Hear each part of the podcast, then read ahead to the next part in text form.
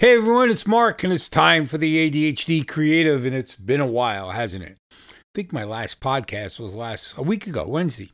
Took Friday off, took Monday off, not because it was President's Day, but mainly because I hadn't really thought about something to talk about, and I didn't want to waste your time. And I was kind of just relaxing, so I didn't have a lot going on. But I did think of something, and I thought of this. I said, I was thinking about when things happen, like jumping into the fire or jumping into an argument, or what do you do? Do you just automatically launch into something, or do you think about it? Do you contemplate? Do you put your thoughts together before you jump into something? And I saw a tweet the other day that made me think of this. And it was mainly about people with ADHD and how people with ADHD jump into things because of the way we work, the way our brain works, and the way we're used to working.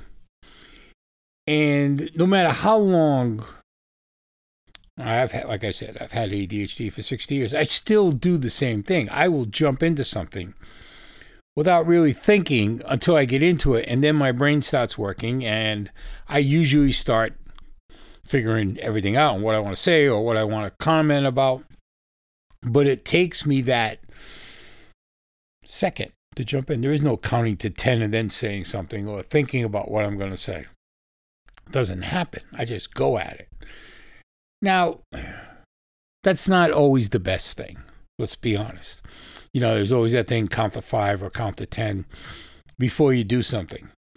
I remember this guy I met one time, friend of mine, became a friend of mine. Used to tell me if you wait five minutes, everything will change.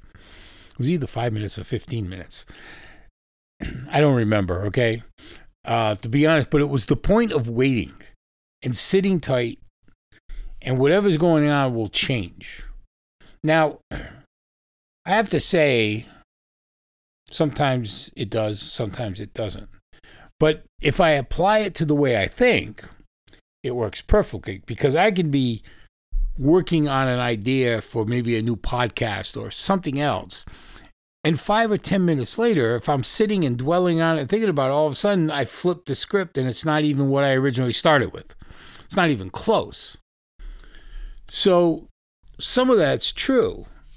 And I think jumping into arguments or getting in the middle of an argument, you have to think before you jump in. And I got to be honest, that's not my cup of tea. I don't take that moment to think. I jump in or I make a comment.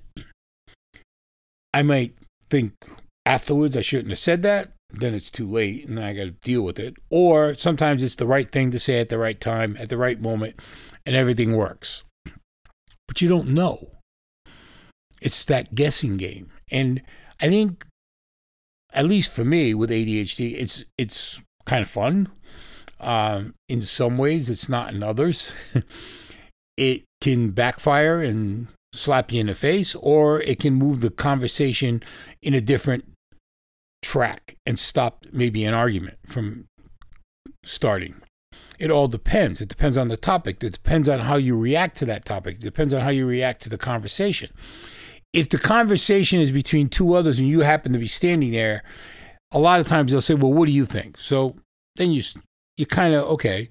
But if you jump into the middle of it, you're putting your thoughts out there before anyone has asked for them, and you may not know which way it's going to go. Maybe you're playing the neutral party and you're trying to stop the argument. And that's fine, but both people are looking at you like, wait a minute, I thought you were my friend. And, you know, what you're trying to do is diffuse the situation. And that's that's fine. But the same thing, it can backfire because maybe the person's that that's the strongest arguing person, however you want to look at it, looks at you as a close friend and you're not supporting their argument. The, and you get put on the spot a lot of times. Someone will, you know, you're standing there and they'll say, "Well, what do you think?" And if you don't agree with that person, you you start another argument. So it's it's a dicey situation, and look, it's not just people with ADHD; it's everyone. You guys out there that I'm sure some of you that don't have ADHD that listen to the show have gone through the same thing.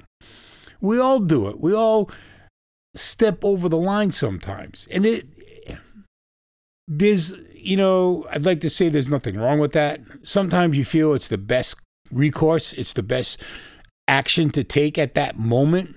And then later you think about it and say, maybe I should have thought before I did that, or I should have done this because it backfired. But it's too late. And you've made that decision and you, you went for what you believed was right.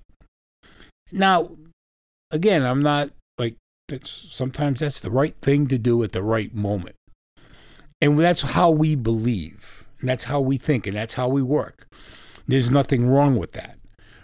But you need to be prepared for the backlash. And a lot of people aren't because they don't think about that. You know, that's the part I'm getting to is we, we make a statement, we do something, we interrupt, we whatever it may be, and we don't think of the repercussions. A lot of times if you do think of the repercussions, you wonder, is it going to happen? Is it, I mean, it's a flip of a coin. You don't know. So you make the move and you do what you believe is right. If you believe in what you've done, then even if you're wrong, it's what you believe in. It's how you feel at that moment about whatever's going on. That doesn't make it wrong. It doesn't make it perfectly right. It's what it's what you believe. And that's what you got to remember. You, you, know, with ADHD, we do a lot of things that later on we say, oh, maybe I shouldn't have said that. But if you believe it and you said it for a reason, then you stick with that. And you shouldn't feel guilty and you shouldn't feel bad. Anyways, you guys have a great Wednesday. I promise there'll be another show Friday. I got a lot more to go over. So take care. Have a great hump day, and we'll see you on Friday.